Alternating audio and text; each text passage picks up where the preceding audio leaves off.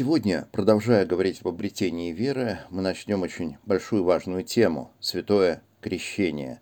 Многие из нас крещены, но не живут церковной жизнью и часто не очень ясно понимают, что означает само таинство. Крещение – это величайший дар, который человек может получить. Но в то же время важно помнить, что это не магия, не таблетка. Оно не работает автоматически, помимо нашей воли. Церковные таинства могущественно действуют в нашей жизни через нашу веру, когда мы вникаем в Слово Божие и принимаем его как истину, которой мы живем, и которая определяет то, как мы видим Бога, людей и самих себя. Если смысл крещения остается для нас неясным, это дело печальное, но вполне поправимое.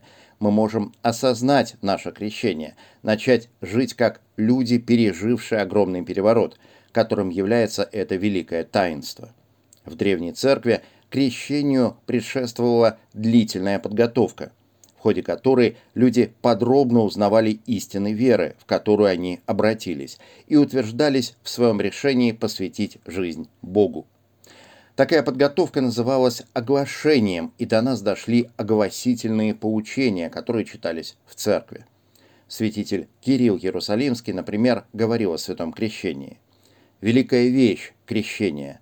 Оно есть пленных искупление, грехов отпущение, смерть греха, возрождение души, одежда в светлая, святая, нерушимая печать, колесница на небо, утешение райское, царствие, ходатайство, дар усыновления.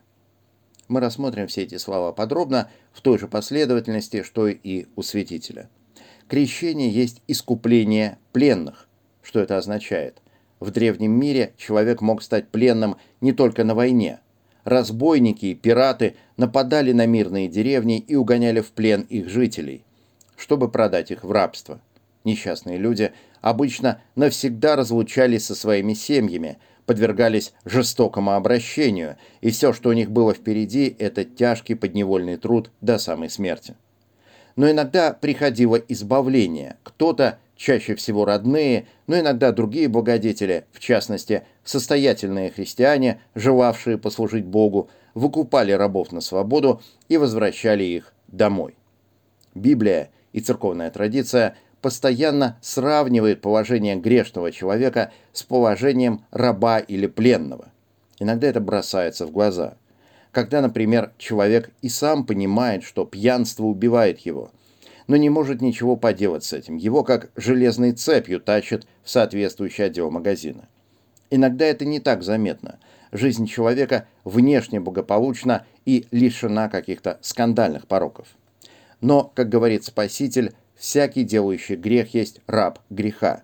Грех похож на похитивших нас разбойников в том отношении, что он не пускает нас домой, к Богу и той жизни вечной и блаженной, которую он для нас предназначил.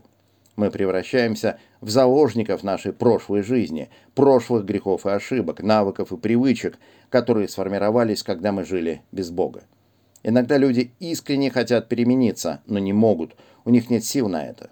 Мы обретаем эти силы через крещение, которое действует в нас, когда мы осознаем его значение в нашей жизни. И об этом мы еще поговорим подробно.